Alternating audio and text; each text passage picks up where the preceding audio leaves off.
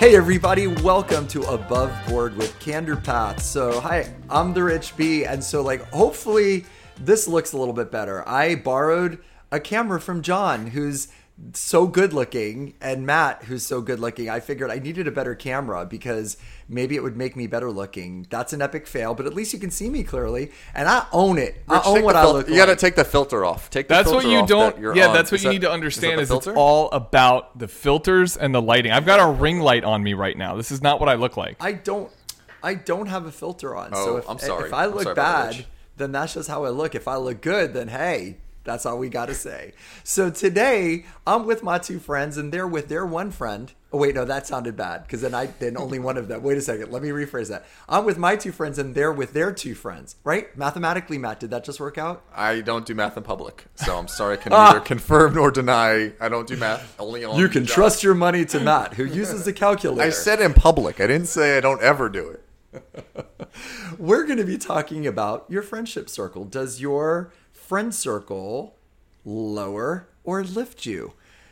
The elevator of our friends. You know, do they elevate us? Do they drop us down? Do they take us to heaven? Do they drop us to the seven rings of hell? Let's talk about your friend circle, because honestly, that's a super important thing. So there's a quote that John has used quite a bit, and we attribute it, and I've heard him say this. So I know Tim Ferriss is an avid listener of this podcast, a big fan. And just so you know, I am literally the hugest fan of Tim Ferriss. Right here, hold on. Excuse my shoulder. But, I'm I've actually got the 4-Hour Body, the hardcover, the actual ginormous book that I've read. Tim is We could all hold, Matt, hold up 4-Hour Work Week. And I have, oh, and gosh. I think I have 4-Hour Chef. We literally have. No way. Yeah. Let me do it. Look. All right, no, I have to get Matt's later on. Well, it's okay. I'm mic'd right in, so I'm not going to reach over to get it. But I know you. I know, Matt. There it is. Boom. Look, yeah, I don't have the cover because I've read it so much. So there you have the 4. Pretend Ferriss, I'm holding it. Mr. Timothy Ferriss. There we go. But yes, huge fan of Tim Ferriss. Just love everything about that guy, and just his vulnerability, the way that he talks to guests. What's so cool about him is when he talks to guests, I'm always thinking to myself, God, I wish you would ask this question. And then it's like, all of a sudden he goes, hey, what about, and I'm like, oh. So I just love the way he does his things. But the quote about your circle of friends, Matt, John, you've mentioned this a lot. We both heard Mr. Ferriss say this quite a bit. I think it's originally a Jim Rohn quote, if I'm not mistaken. But yes, I've heard it on repeat from his show. And I believe Tools of Titans is the book where he really talks about it. And it's that you are the average of the 5 people you spend the majority of your time with. And that could be a positive or a negative, just depending on who those 5 people are.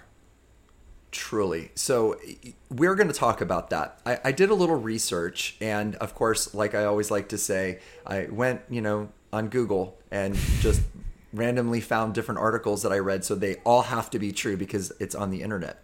There was a 2016 study where psychologists ascertained, that's a big word, that our level of pain tolerance can predict how many friends we have, and that interacting with friends has been shown under multiple different, scientific experiments, and you can find the articles yourself. But interacting with friends releases dopamine, serotonin, oxytocin. So for those of you who don't know, that's the feel-good chemicals in your brains. But literally they've done studies where they can guess or figure out if you've got a group of friends based on how high your pain tolerance is, which could throw you in a whole bunch of different directions. Like having friends just teaches you to take a lot of pain, or having friends makes you so healthy that your pain tolerance is elevated. I looked at this great book. Carla Flora wrote a book called Friendfluence, like influence, but Friendfluence, which I thought was neat. Talks about how friends help determine the sense of direction in our lives. Our success in life sometimes is determined by the people that we surround ourselves with. Something that, Matt, I think you're gonna talk about. As we get older, we kind of learn to prune our friendship tree. So instead of manscaping, it's like friendscaping. I love myself. And that couple friendships can hurt or help couples. My wife and I read a book, and it talked about surrounding yourself with friends who are, quote, friends of your relationship. We've all known those friends who aren't. where they maybe make digs. Maybe, you know, your significant other has a friend who's making digs about you, or you have a friend who makes a dig about your significant other, and that could come from jealousy or all those different things. But let's dig into that. So again, for those of you that are new to our podcast, we're just real, and you know, you'll hear dogs barking and kids laughing and noise in the background, and we don't have the answers.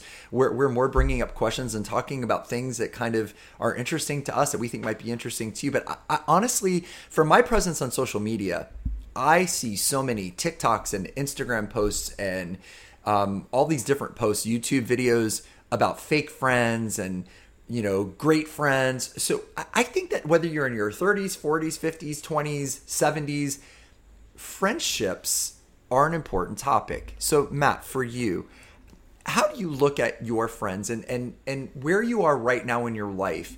Do you feel that your friendship group is lifting you or lowering you? And talk about times where you've experienced both. Yeah, I think my friendship group right now is lifting me because, first of all, you two are close friends of mine, so I can't really crap on you here today on this podcast, or else all John has to do is hit a little button here, and I have technical difficulties, and I'm cut off mid-sentence. Perks of being the host of the recording.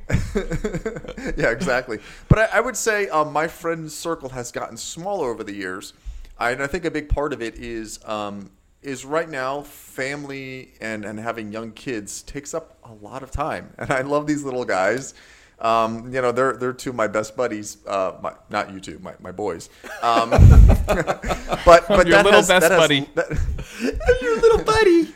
That has caused my friend group to get smaller and smaller, because a lot of my friends now are those that have children the same, that literally have the kids that are the same size. That's the common denominator here, right? Our kids don't even necessarily have to see each other on a daily basis, but if you have kids that are the same age, that all of a sudden just brings in something to talk about. Mm-hmm. And I have found that those friends of mine that don't have kids, and that's perfectly fine if that's your path, we have less and less in common over the years. There's, hey, let's go out and do this. Well, I can't do that. I have two kids at home, and my wife and I have, you know, the next day we have karate and piano and you know, whatever other activities we have. So that has caused the friend circle to get a little bit smaller over the years. And that's not necessarily a bad thing. I mean, you know, I still stay in touch with a couple buddies from high school. My best friend from college, his mom died last year. And I hadn't talked to him in probably 3 or 4 years. Like, he lives in New York now and I live in Florida. And so we just lost touch.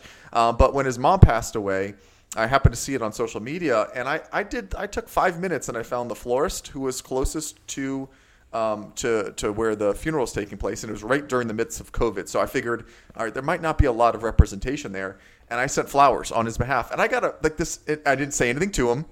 I didn't say, hey, this is on its way, like, keep an eye out for it. And he wrote me back that said, like, that really, like, touched my heart. So I'm trying to reach out to some people and lift them up who are former friends or who are now acquaintances, I would assume. But I would have to say, for the core of it, my friend circle is small. Those around me I only have time for those that lift me up. I don't have time for someone who brings me down. And you two are two that are doing amazing things in your respective lives as well. And that helps bring me up to say, all right, am I, you know, John's such a good father. Am I doing the things that he's doing with Ella? And Rich, you're not only a great father, but you're doing amazing things in your life in terms of your career. Am I meeting the expectation with mine? So again, I think my friend circle is both lifting me, and I just have lost time for those that don't, and they just kind of fall off. Well, I think I'm officially coining the phrase friendscaping on this podcast. Hashtag friendscaping, or if you're my age, number sign friendscaping. But I think there's a lot to be said about that. I wonder, as we get older, and John, you're the youngest of us, I wonder, but I know the answer. I wonder, as we get older, or if it has nothing to do with chronological or you know, your age. I wonder, just as time passes, or as you mature, or as you have more life experience, if you start to realize that it's not the quantity but the quality. Mm-hmm. of your friends. So thank you, first of all, for the kind comments, and you're an amazing dad yourself, and a very good friend, and a very caring person.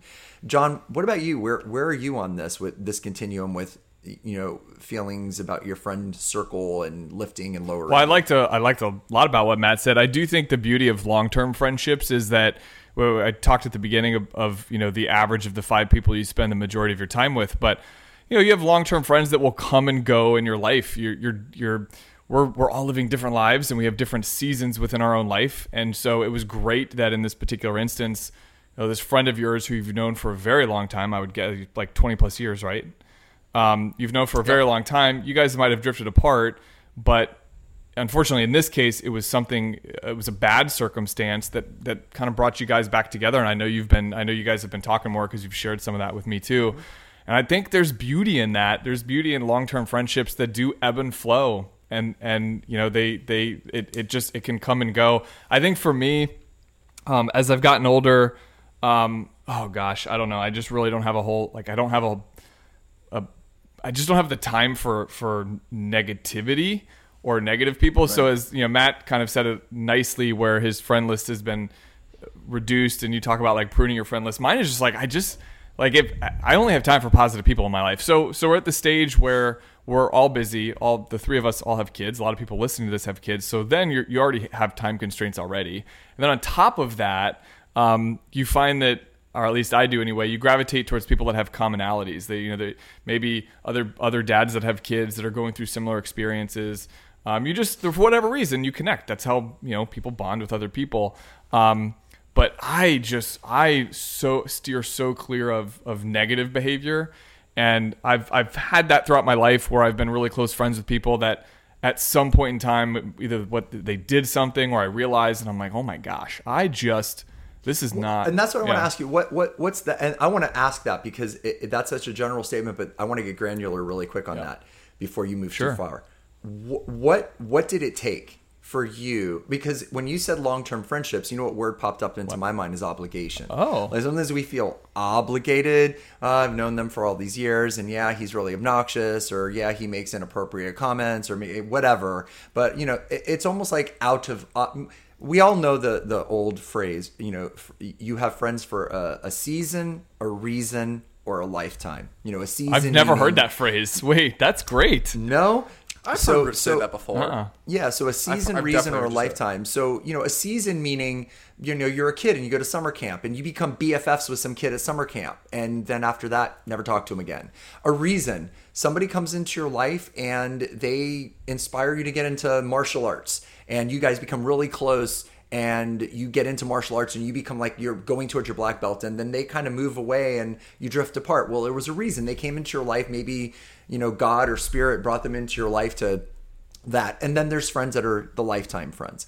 So there are people, I think, in that season piece or the reason piece sometimes where we feel that sense of obligation. But I'm curious to know, because I think our listeners would relate to this. What for you was a line where you said, been friends for X amount of years, but this negativity, this happened and I'm done. And you don't have to give an actual example in case you don't want to, you can combine it, you know, and change the names to protect the innocent or not so innocent. His name was, no, I'm just kidding.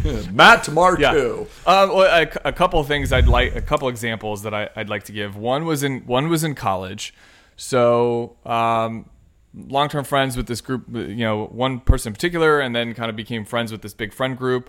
And I mean, you know, what a lot of people do in college, they do stupid things. It's like your first test of true independence when you leave the home. And, you know, there's sometimes lots of drinking involved, whatever the case may be. And that wasn't stuff that I gravitated towards specifically, but I hung out with this group of friends and there was a lot of peer pressure, which, you know, to me, as I look back, I'm like, well, I was an adult in college already, basically. Why would I ever let peer pressure define me or whatever? And I just remember feeling this like heavy weight of, every time I hung out with this group, I feel this heavy weight, this burden of like, wow, this isn't what I'm about. I don't want to hang out with these types of people that are doing this type of thing. And so I had to make a decision to cut them out of my life. Basically, I mean, that's like it's a negative way. you were feeling a sense of this is not what I'm supposed to be doing. Like, you're, and so Matt, for you, when you were talking about your friendscaping, was it similar for you as well? Did it just kind of things just fell off the vine, or were there moments or people where you're like, yeah, peace out, I'm done? Yeah, I definitely have had a few confrontations in my life with friend groups, and because I'm a confrontational person. If I don't like something, I'm going to say it, and in a nice way. But yeah, there was two instances that I could think of off the top of my head that I was like, I just, these are people that I'm just not going to associate and be around anymore. And I let it fall off, and that's, I find the easiest way to do it is just to let it fall off. Now, sometimes our business conflicts with that. So I've had a group of friends who also hired me to be their financial advisor and hired myself and John. So now it's, I've realized, and I think social media has also brought out the other side of this, is that when you're on one-on-one, you like this person, and then you see their posts or their stories, and you're like, ah, this is the most obnoxious person I've ever met. And you're like, how could this happen? And that's happened in a few instances. And I've just found just letting it kind of go. But again, back to our business, sometimes they're clients too. And so you kind of have to walk this line now of, let's just make this into a business. I've also had it the other way. I just recently had a client who decided to go in a different direction for a number of reasons. It wasn't not happy, but it was more for streamlining his life. And I said, let's go back to being friends, because that's just going to make things so much easier. And so, again, I've seen it a couple ways. One is just letting it fall off. One of it's being very intentional. And some of it you're kind of forced to a little bit associate, but you just kind of keep it surface level and let's see where that goes. I think for me, you know, I hold my friends near and dear. I have very, very few. I think for me, as I've gotten older, and I do attribute it to getting older, at least in my situation, I don't have the patience for BS anymore. And I'm a nice enough person where I don't have to tell somebody, hey, we're not friends anymore, leave me alone. But I've always had the philosophy that if you stop watering a plant and putting it out in the sun, it dies. You don't have to, dig it up. You don't have to spray poison on it. You don't have to run it over with the lawnmower. You can just leave it alone and it'll go away. And for me, I think my friendscaping has come from people just disappointing me. Maya Angelou says, when people show you who they are, believe them, And I've learned when I see something in somebody, they, don't support me in a way that I thought they should, or they don't show up in a way that I hoped they would, or I find out they said something that they shouldn't have, or have certain feelings about me or my wife or my family. Then I just I'm at the point where I just don't have the patience or the tolerance for it. It just, it becomes what's essential. I've always believed that you can identify a good friend because you feel the best about yourself when you're with them. So if I used you two guys as an example, I know it's a big, love fest here, but I feel really good when I'm around you two. I don't feel insecure. I don't feel like I have to prove myself. I don't feel that you're judging me. I feel that if I have a bad day, I'm not at risk. That's the worst feeling, that eggshell feeling with friends. Like, no, I've got to be awesome and happy and the best, or they're going to be like, yeah, I don't want to hang out with them anymore. Like, I can be like, I'm not feeling good today, or I'm kind of bummed out today. I've done that to John. I've done that to you. And I don't feel like you guys are going to go, hey, Jackie, hey, Lauren, let's like Rich, he's a bummer. And so I think that that's part of it. I saw a quote, and I don't know who it's attributed to, but it said that fake friends are like shadows. They follow you in the sun, but leave you in the dark. And what I loved about that was I've seen in my life that the people that have been ride or die friends are people that just stick with you no matter what you're going through or doing. And they're there for you when you're ugly crying, and they're there for you when you're on the top of the world. I think that's... And, oh, sorry, go ahead. No, that's what I've... Well, learned. And that's the beauty of doing this 5-person audit and exercise. We did, I believe in season 1, almost an entire show about that. And I do this periodically still now to this day, but several years ago, the first time I ever heard this idea, it created this level of intentionality of also like mostly just me forcing myself to ask these questions. Am I happy when I'm around this person? Does this person, like that eggshell analogy that you gave, like, can I be myself when I'm with this person?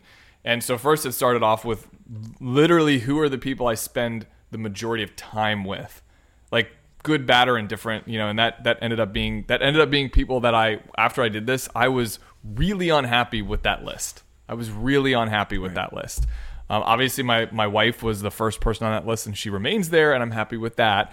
But you know, let's say number 3, 4, and 5, I'm going, whoa, this is an eye opener. It's an interesting exercise, isn't it? I think you guys have done it since we've talked about it. Yeah.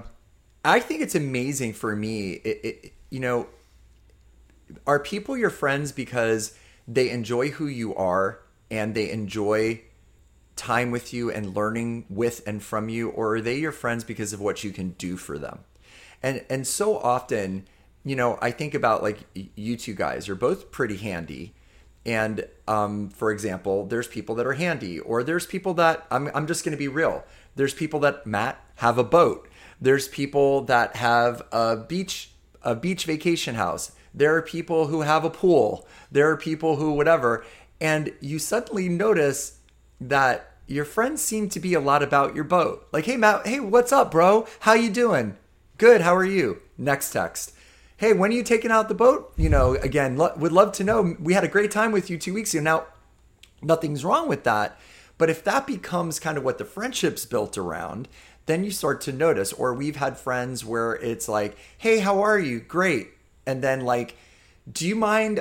We've got this to do. Can we drop off, you know, our kid because my wife is, you know, and that's not any of us. We all do it. And that's great. But when it's somebody that's all they do, and you feel like, whoa, you know, because like John and I, like, we are right next door to each other, and he's got a younger daughter than my daughter, but our daughters love each other. And so we look for opportunities like, hey, can Ella come over, or can Ava come over? So that's totally like a different thing. But when you notice that somebody is legit, or you guys being money managers and being like financial advisors, like, do you ever have friends that go, hey, what do you think about, like, you know, all the time, every water bottle day stock, like, of my life, every day? It's, yeah, and it's, I like do a little like fun. The doctor analogy, like, hey, while I have you here, yes, like, I'm we're a standing nurse. Around, I get that. Yeah. I get hey, while that. I have you here, like, what should I go with, my Roth IRA or my? And I'm just like, this is like going to the doctor and saying my leg hurt. Like, I'm standing around having a beer, like in the driveway. Hey, my leg hurts. Can you look at it? It's similar to. Do you that. Stand around and have beers in your driveway a lot? I've never done that with you. We've all done that. I want to do that. I think can we do that? Ago. I want to do that. It's 1,000 degrees outside. How about we just do it indoors or in my pool? But I was going to say something, Rich. Is I've also identified people externally who I look at and I say, like, that is a really good friend. And I'll give you an example. Is my wife has a group, and one person in particular in that group, her and I have always identified. She is such a good friend, and she's not just such a good friend to us or to my wife.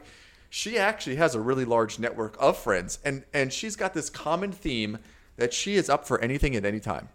And she's also very proactive. And so if my wife wants to go to a concert and I'm not really up, but she lives in Naples. And so for us, that's about a 4-hour drive. It's not even close proximity. But we know that if we ask Danielle to do anything, she is up for it. She's going to be there, and she's not going to piss or moan. She's going to be like, hey, I'm here. I'm just going to have fun. I'm along for the ride. And she's got a really large group of friends. And we've always said, and they've known her since, I think, elementary or really young. But we've always said, like, whatever she does to be a good friend, we got to emulate that because she is a really good friend. And so shout out to Danielle. Danielle is just, yeah, she's just like one of those people that you're like, hey, what's that trait? I want that trait that she has. I think there's something to be said. Like, what I love about you guys, and I find in our friendships, is there's a mutual...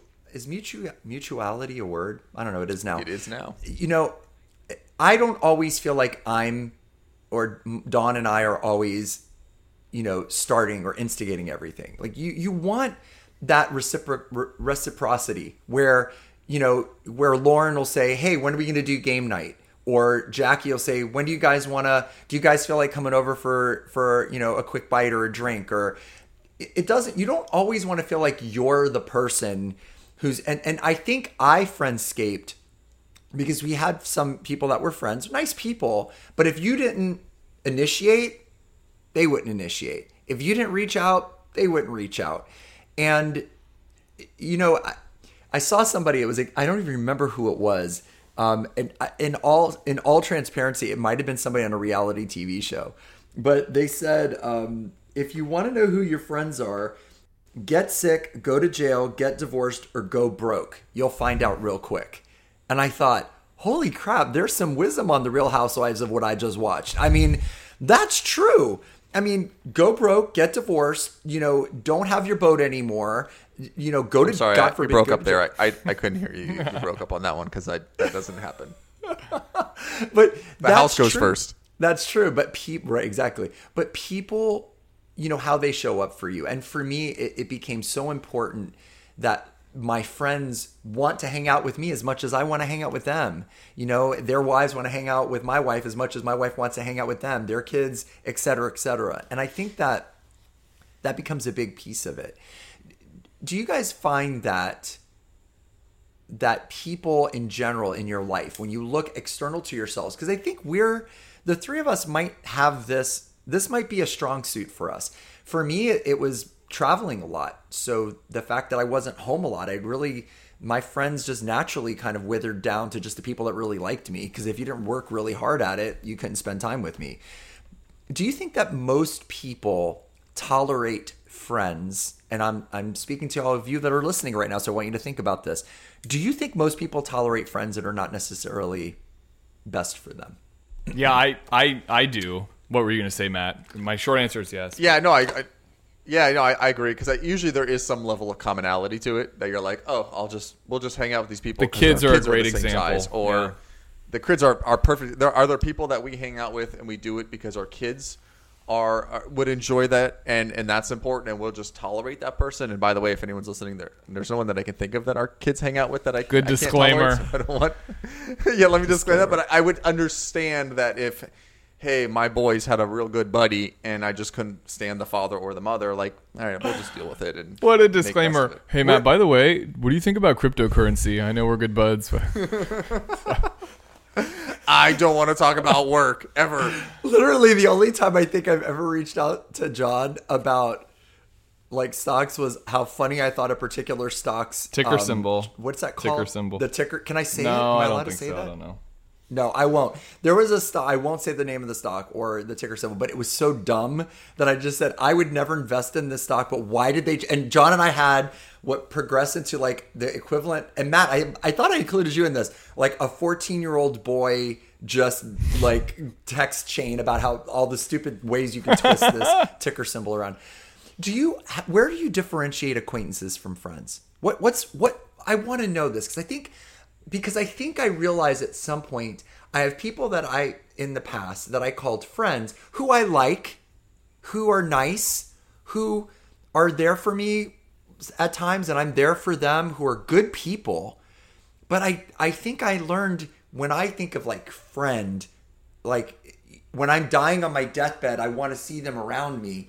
I don't know if I'd put them up there. Well, I think your definition of friend has changed. And like you had said earlier in the show, like it does evolve as you get older, as you get more specific about who you want to be around. You have a limited amount of time and capacity for certain people in your life. So you want to be around people that lift you and don't lower you. I think the definition changes because like if you asked me that question when I was a kid or, you know, even in college, it mm-hmm. took me, you know, probably until being in college to learn that, oh yeah, just because I hang around these people, These aren't the type of friends I want to be around, so I got to fix this problem. But it's well, like here's a good example. Ask my daughter who her friends are. She'll name every single person in her class. And I think there's beauty in that cuz she's like everyone's so sweet and nice and my friend, but as she'll get older, she'll learn that that's not the case. And those will be tough lessons to have to talk through, but I think it's just the definition changes. Well, and plus I think back to that obligation piece, I think we have to realize that we have to surround ourselves and create friendships where our friends are more about brightening our future and not just a connection to our history.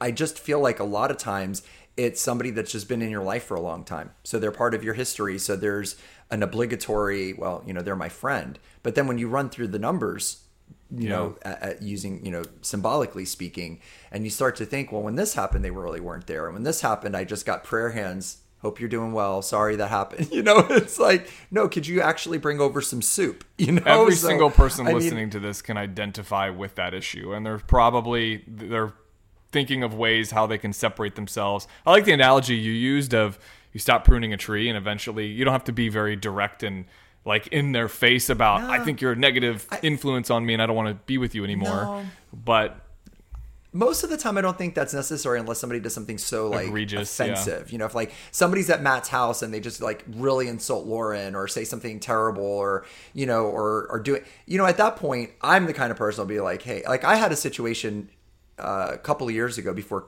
COVID. And so I think it was probably 2017 where there was somebody that was over at our house. We kind of knew a little bit. We had hung out a few times. And they made a comment, and I won't get into what it was, but it was something that just really put me off. And it just showed me who they were. And I didn't throw them out of my house. It wasn't, you know, it was bad, but it wasn't like, no, the kids didn't, I didn't like the way it made me feel. And I remember as they walked out the door, I closed the door and I turned to Dawn and I literally just went, I love you, but I never want to hang out with them again, ever. Like never want to do it again. And it was just like, you know, returning less texts. And I guess in life, you know, we don't always have to be that confrontational, like, I don't like you, get out of my life kind of person. You know, that might not fit who you are or the situation. It might not be healthy. There are certain times where it would be healthy. But Matt, do you think there's a differentiator? And there's nothing wrong with acquaintances. Acquaintances are great, you know, but, you know, do you find that there's a differentiator between an acquaintance and a friend? Yeah, absolutely. And I think on our pre-call, we were discussing a quote that really is impactful to me is the opposite of love is not hate. The opposite of love is indifference. And I feel like for the acquaintances, it's sort of indifferent. If there's something that connects us, fantastic, great. We'll see if it progresses. But for the most part, it's a high level of indifference that you could be in my life, you could not be, I could be in yours, you could not be. We're all going to be fine without each other or with each other. So I definitely think that there's the big difference between, because I think for friendship, there is that love factor. Like you generally have to, like you want to have, like you have that feeling that like, oh, I want to connect with that person. I want to help them through whatever they're going through. I have this need, or maybe love isn't the right word, but it's that same sort of feeling. No, like I love my wife and I love my children, but I also have the need and the want to help you two, for instance, in even if it's not asked for. So, you know, it's not indifference where I was like, all right, whatever you're going through, like call me if you need me. You know, that's the sort of attitude I feel like I have towards acquaintances. I actually did a test a few years ago where there was a person that if I didn't reach out to them, they never reached out to me. And I looked at the last time we texted and I kind of marked it on a calendar and I said, I am not going to text them for 30 days. And they did not reach back out to me. And I then checked in with myself via my journal and I said, how do I feel? And I didn't feel anything. I wasn't sad. I wasn't angry. I wasn't hurt. And I realized I'm indifferent, just like you said. If you have a friend who you had a falling out with and you say, I hate them now, if I'm just honest, I hate them, and you have this passionate, that means you still care, right? I mean, let's just agree. We can maybe just, I mean, maybe you guys have a different philosophy, but that's why I agree with that. The opposite of love is not hate, because if you like hate that person, that means because there's something in your heart where you wish that things were different and you're so upset that you're not okay with each other that it creates all this emotion. If you're just like, meh, you know, like literally if your feeling is MEH, like meh, like then it's just not that important. And I think they get tossed into the friendscaped. They get friendscaped. Zzz, yeah. Like great way to put it, Rich. 100% that you could care less one way or the other. If it works out, great. If not, even better. And it's meh. Because you'd rather focus your energy on your positive friends, the ones that actually do care about you. That's more important. Well, what does it look like? So, you know, in our last, like, you know, several minutes of whatever, what does it look? I mean, because people, you know, are listening going, well, you know, let me think about this for a second. So what does it look like when a friendship or a circle of friends or an individual friend, what do we think in our brilliant, you know, expert level selves, what do we think it looks like when a friend is lifting you? Well, I would define it as somebody who I can tell something either positive or negative that's happened to me that I'm going through recently, and they can respond supportively. Because I've had you know, when you're going through rough times, bad times, like you said earlier, I forget the quote, but you know, if you're broke, if you're sick, if you're whatever, you find out who your friends are, kind of thing. And I've had times where when I'm feeling down, I can reach out to somebody and I know that they're there to support me and they genuinely care and they want to, you know, They, if nothing else, like they want to either listen or try to actually do something. God, he's so needy. He's so needy. It's all the time, guys. I'm getting a text. He needs to be lifted back up again. He needs a lot of hugs. Well, you've. I wouldn't talk there, Mr. Richby. You are the hug. Listen, I'm getting ready to do an audit of my top five, so be careful, folks.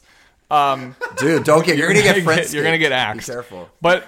I'm just going to get buzzed right off. On the positive side, too, I don't know if you guys have felt this, but something amazing happens to you in maybe your career, like something exciting. Like you worked hard for something, you did it, and you don't even want to tell that person because that person is not going to – they're going to be like, oh, yeah, cool, bro. Yes. Or worse, they go, must be nice that you got so lucky. Yeah. Or, oh, that wasn't that hard. That wasn't that hard. Yeah. Or they minimize. Or the one-upper. Yeah, the one-upper. That's great. Hey, I closed 4 of those deals last year. But that's great that you did that. You're like, ugh. And I think a lot of people listening can really identify to that one. Because when it's hard to share negative feelings. But when something positive happens, when you've worked hard and you've attained something and you want to share that with, it's not, yes. I'm not the kind of person that's going to post all over social media that I did something positive. And there's nothing wrong with people that do. But I do want to tell people that I think care about me. And when I tell someone and their response is one of those things you guys just said, I'm instantly going, ooh, okay, that's interesting. Like maybe that's not the type of positive friendship I thought I had with them. And that might be a really good definer. So, something like maybe silly I hit a mark on TikTok. And TikTok, yeah, it's fun. It's my thing. And those that are folks that are listening that are my social media followers on TikTok as the Rich B or on Instagram as Memento the Rich B. Thank you so much for being here because a lot of the people that listen to this are those that are part of the Candor Path family. Thank you for being here. We love you guys. But I remember I hit a point. I hit I don't know if it was 10 million likes and I went over 600,000 followers. And really, you guys. Other than my wife and my kids, it was you two that I sent it to. I didn't send it to anybody else because there are some people that are like, oh, okay, TikTok, great. What are you, a 13-year-old boy? They bust on me or they make a sarcastic comment or they reference somebody else and go, yeah, I mean, so-and-so is at 2 million now. Those are the same people, by the way, that are on social media all day, just checking out everybody's stuff. Throwing negative shade and negative comments and bad energy, and they never post anything, but they're just negative. No, I actually had this person who I will not name and shame, but it was a fun Generation X post that I made. I literally say in there, I was making jokes. It's comedy. I'm making fun. I'm bragging about Generation X. It's silly. This woman put the most negative, rude, called me a loser. And then I went to her page. She's a New York Times best-selling author of some fictional love novel or something. Legit has written 30 books. And I wanted to just say, is this the best? Did you need your editor to help you write this? I just wanted to and I just went, nope. And I just deleted the comment and blocked her. But I thought to myself, wow, how disappointing that, but there are people. Keyboard not even, warriors. They just can't be happy. Yeah, and I call them little thumb warriors, exactly. Yeah. But for you guys, it's an interesting, that might be it. For those that are listening, when something good happens to you, who's the person you want to tell? For me, it's my wife right away. Outside of your significant other and maybe your kids, who is that person? And when I think it's you two, for me, a lot, and maybe a couple of other people, but that says something, right? Because that means that A, I trust you enough with good news to know you're not going to crap all over it. B, I trust you enough with good news to know that you're going to be happy for me and kind of support what I've accomplished. C, I trust you enough with good news to know that you're not going to feel like now you have to tell me how you did it better than I did it. That you're just going to sit there with me in my moment and be happy for me.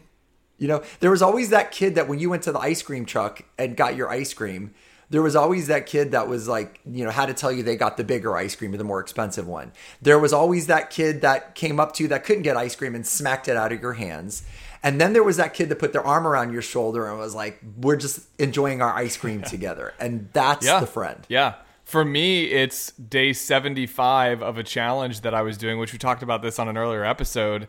and you roll up next to me with your windows down playing the Rocky theme song with your son, Luke, and you guys are cheering me on while I'm running, that was like, that's the type of friend that we're talking about. You know, now my dog did almost trip me and put me in the ER because of how excited he was. I think you almost put your 14-year-old dog in the ER because of how fast you were running, to be honest. No, no animals were harmed in that. Or Matt, you know, showing up in my driveway with, you know, Chick-fil-A when I made a comment about being starving and I hadn't eaten anything, and he knew that that was something I was looking for, so he shows up with a bag for me. Just that was last week, wasn't it? Yes, it was. Matt, I liked the number one with a sweet tea. Just food for thought. Sweet tea. I would not call you you're a sweet tea person. Guilty pleasure, all right.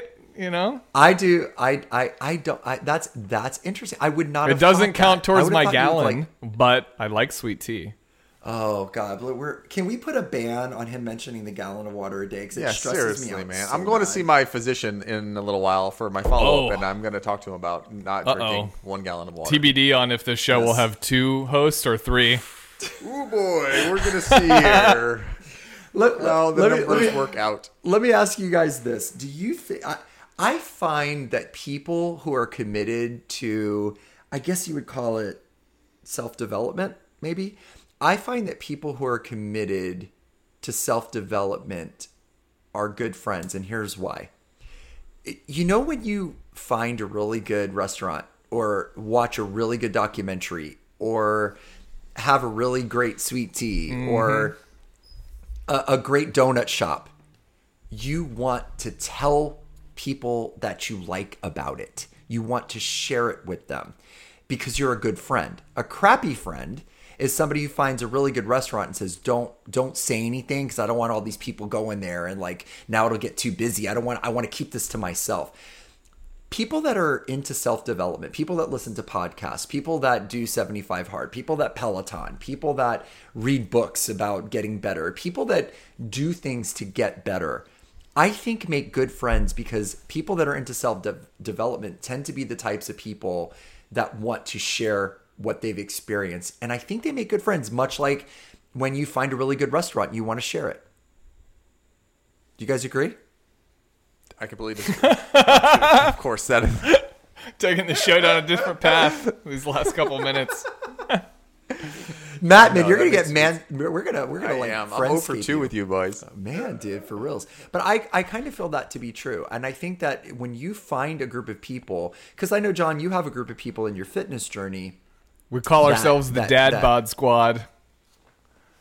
And John has as far from a dad bod as you can probably get. So, but that group of people probably support each other. Yeah, it's a relatively new friend group where we have this. We talked earlier throughout the theme of the show is we gravitate towards these commonalities that we have with our friends. And in this particular case, we all have kids. All of our kids are around the same ages roughly, and we like fitness and exercise. A couple of the guys were former athletes, like collegiate athletes and stuff. So it's something that we share, and we create these challenges weekly now. But I made a joke to the group last week because, you know, when guys can get together, they can tend to be sort of sarcastic and you know, rib each other and would be negative. That's the word I would use to describe it. But actually it's not. There's competition because we want to beat each other in these challenges that we're making. But it's also very positive and uplifting. Like, way to go, man. Glad that you were able to get that run in today after you had like such a long day. And we'll send each other, you know, they'll see like, oh, someone ran this at like 11 PM. So they were, after they put the kids down, had a really long, hard day at work, they still got the workout in. So it's nice to have that group. So yeah, we call ourselves the Dad Bod Squad. But we'll come up with a better name, but it's catchy. Matt, do you notice that you and I are not in the Dad Bod Squad, or maybe Matt? I'm not. Is it? No. Is there a litmus test that you have to? Yeah, you have to be in my top 5, and I mean, I don't know. You're working your way out. Damn. Sorry. Me and Matt are going to start the Chick-fil-A squad, and we're just going to or the chicken sandwich squad. Because sometimes we're probably more Huey Magoos than we are Chick-fil-A. I would say. Yes, Magoo sauce is the way to go. I feel. You know, winding this down, I kind of feel that maybe there's some stuff that has to do with gender, and I guess everybody can argue that and whatever with guys. I think guys sometimes are socialized a little bit differently as friends, and that could be tough, you know, for if you're a sensitive person. It could be tough, you know, because guys are, I don't know if that's 100% true. I see like how my wife's friends and her talk to each other, and it's pretty supportive, you know, like, you look great. Wow. You've, you know, done this, you've done that.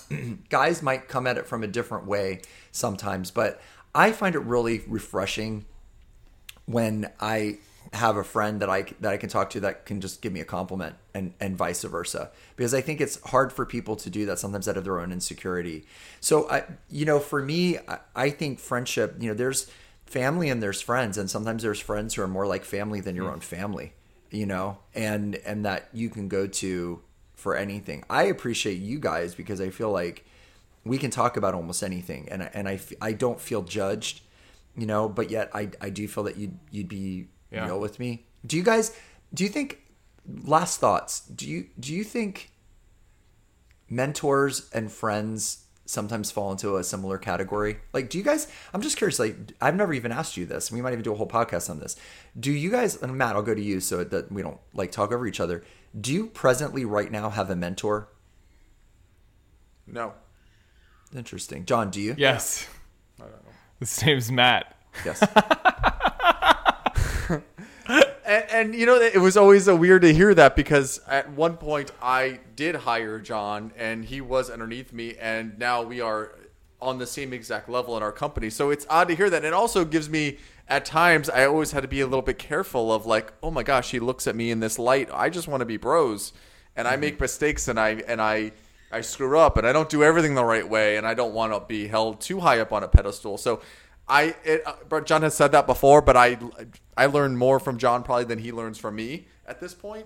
And so, you know, again, I don't have a traditional mentor, but I have a group that I take bits and pieces from. I think you're a big part of that too, Rich, is that you bring something that John and I don't have. You don't have the financial background. We don't have that commonality with you know, running a financial planning practice. But boy, you bring some traits that I desperately need. And some of that is the way that you're able to articulate things, and you're able to host a podcast, and you have these speaking gigs that I aspire to do at some point one day. So you're 7 years older than me, and I think you bring a different level of knowledge and a different generation of that. Yet you also have a daughter that's the same, very close to the same age as my son. So we have that commonality as well. So, you know, again, I think it's no, just because I feel like I got to a point where I'm now at a point where I'm mentoring others versus.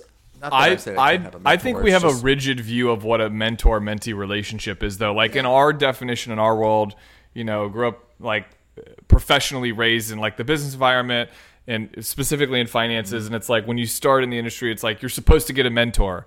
And sometimes there's like these really, I know this is sound weird, but I've seen this before. There's like these weird, like formal arrangements of mentor-mentee relationships within business organizations and stuff. And if you break away from that definition of, I think, how Matt and I view that, there's a lot of people that are mentors in our lives, and we have this mentor-mentee relationship. We just probably don't even realize it, because we kind of probably put it in a box of what we think that definition actually is. I think it more of as a brother. One second, Richard, let me just get. I think it more as a brother. I'm an only child, so I've never had a brother. I've never had someone that I've bonded 1-to-1 with. That, like, my two boys are our best buds, and so I've always looked at it that way. Like, I'm an older brother, meaning that, like, hey, we're on the same level, but like, I've done a few more things than you, and I've probably screwed up a few more times where I know the right way to do this. So. Like, and I feel that same way with Rich, as Rich is probably like an older brother to myself and to John, where it's like, hey, we're all on the same level. Mm-hmm. But like, hey, listen, guys, I've done this before and I'm doing this different. Like, here's the right way to do that kind of stuff. So I've always looked at it that way. And again, it's not having being an only child, never had of what a true brother is. You two are probably the closest things to a brother in terms of, hey, I would trust you with anything, but also can learn from each one of us.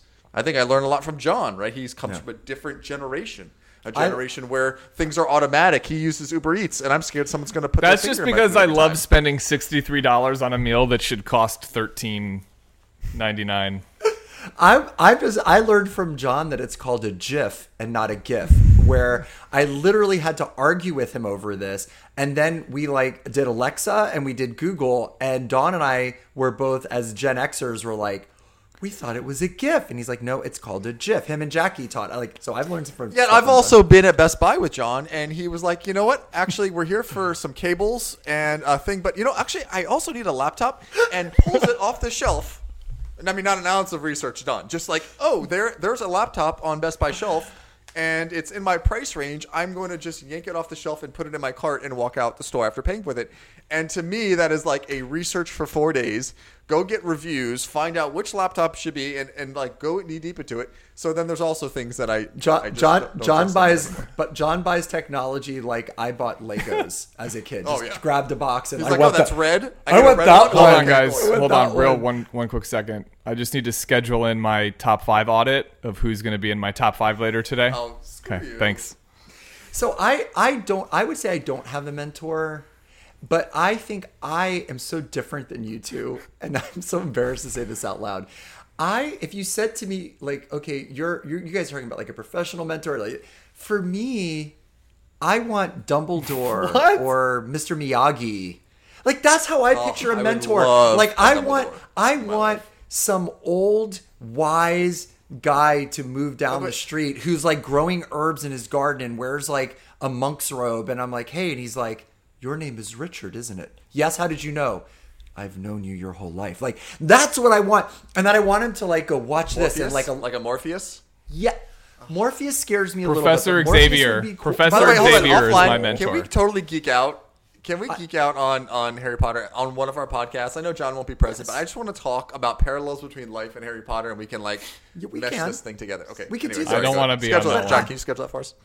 But I guess I want somebody who that's in my mind what I always like fantasized about, that I would have like a Gandalf, like some wise wizard to come along and be like, Richard, this is what you need to do, and don't worry, it's all been prophesized. But it hasn't. I'm just thinking about dressing up like one of these guys for Halloween and knocking on your door. Knocking at my door. Or on like a random day, not even Halloween. But what I find is, in lieu of that, is that friends like you two who I can go to, and it's funny, John might be 20 years younger than me, but I've learned a lot from him, and I've gone to him with things, and John's a really good listener, Matt's a really good listener, and I don't know that I've brought anything to either of you, but I appreciate that you think so. But for me, I would love for the listeners, for the takeaway for you all to be that, for me personally, and if John and Matt have a takeaway, look at your friendship group. How do they make you feel? When you see a text come in, is it, oh, what do they want now? Or what do I need to do now? Or what are they going to borrow from me now? How much is it going to be this time? Is that a friend? Or are you a resource for them? Are you a form of money or fun or distraction? If your boat went away, or your beach house went away, or your pool went away, or your car went away, or your dollars went away, would they still be around? Are they the type of people that when something great happens to you, you can't wait to tell them? Who is that? And should we maybe all think about getting better about growing and nurturing those friends? Let the other ones just kind of put them out in the sun, wish them well. That's it. Don't water them. Don't fertilize, just whatever. But the ones that, if something awesome happened to you, you won lottery, or you got a promotion at work, or you got a book that's going to be published, or you ran a mile and it's taken you 6 months to be able to run a mile. Who is the person, other than maybe your significant other, that you would immediately want to go, guess what I did? Because you know they'd be like, that's amazing. And what are you doing to nurture that? Guys, do you have any other thoughts or closing thoughts about that? I think circling back to what we said about the indifference and the love is just sometimes you don't have enough room for everybody, and sometimes you just have to let some fall off. And if it's meant to be, and there's a connection there, and they want to make the effort, and you want to make the effort, then you'll see if it happens over time. But sometimes letting them fall off is sometimes. Yeah, and I think mine is, if you text me after the birth of my second child and say, hey, congrats on the birth of your son. By the way, have you seen the Reddit boards on what stock I should buy next? Just know that you've made the bottom 5 of my list. Is that a real story, John? I don't know. John, man, I'm so happy for the. That's amazing that you did that, bro. I'm so Roth or traditional. Which one is it, buddy? I'm so happy that you like got the completely negative MRI and your cancer's gone. Hey, so do you think Bitcoin's topped, or you think it's going to go further? I love it. Hey, listen, we love you guys. And speaking of friends, thanks for being a friend of our podcast. And if you are a friend of our podcast, do me a favor. Please share it with some people. Hit that like button. You know, let people know about it. Share it with some people that you think might. You know what? Whoever your top 3 friends are, if you really like them and you like our podcast, then maybe you should be sharing our podcast with them. That would be awesome. We're going to continue looking for you all. We're going to continue putting out these conversations. We hope you get something out of this, but I'd encourage you, you know what? The best way to have amazing friends is to be an amazing friend. Let's leave you with that thought. Thanks for listening to Above Board with Candor Path on the behalf of my 2 friends, Matt and John. This is Rich. We love you guys. Keep it real. Keep it above board. Have an amazing day.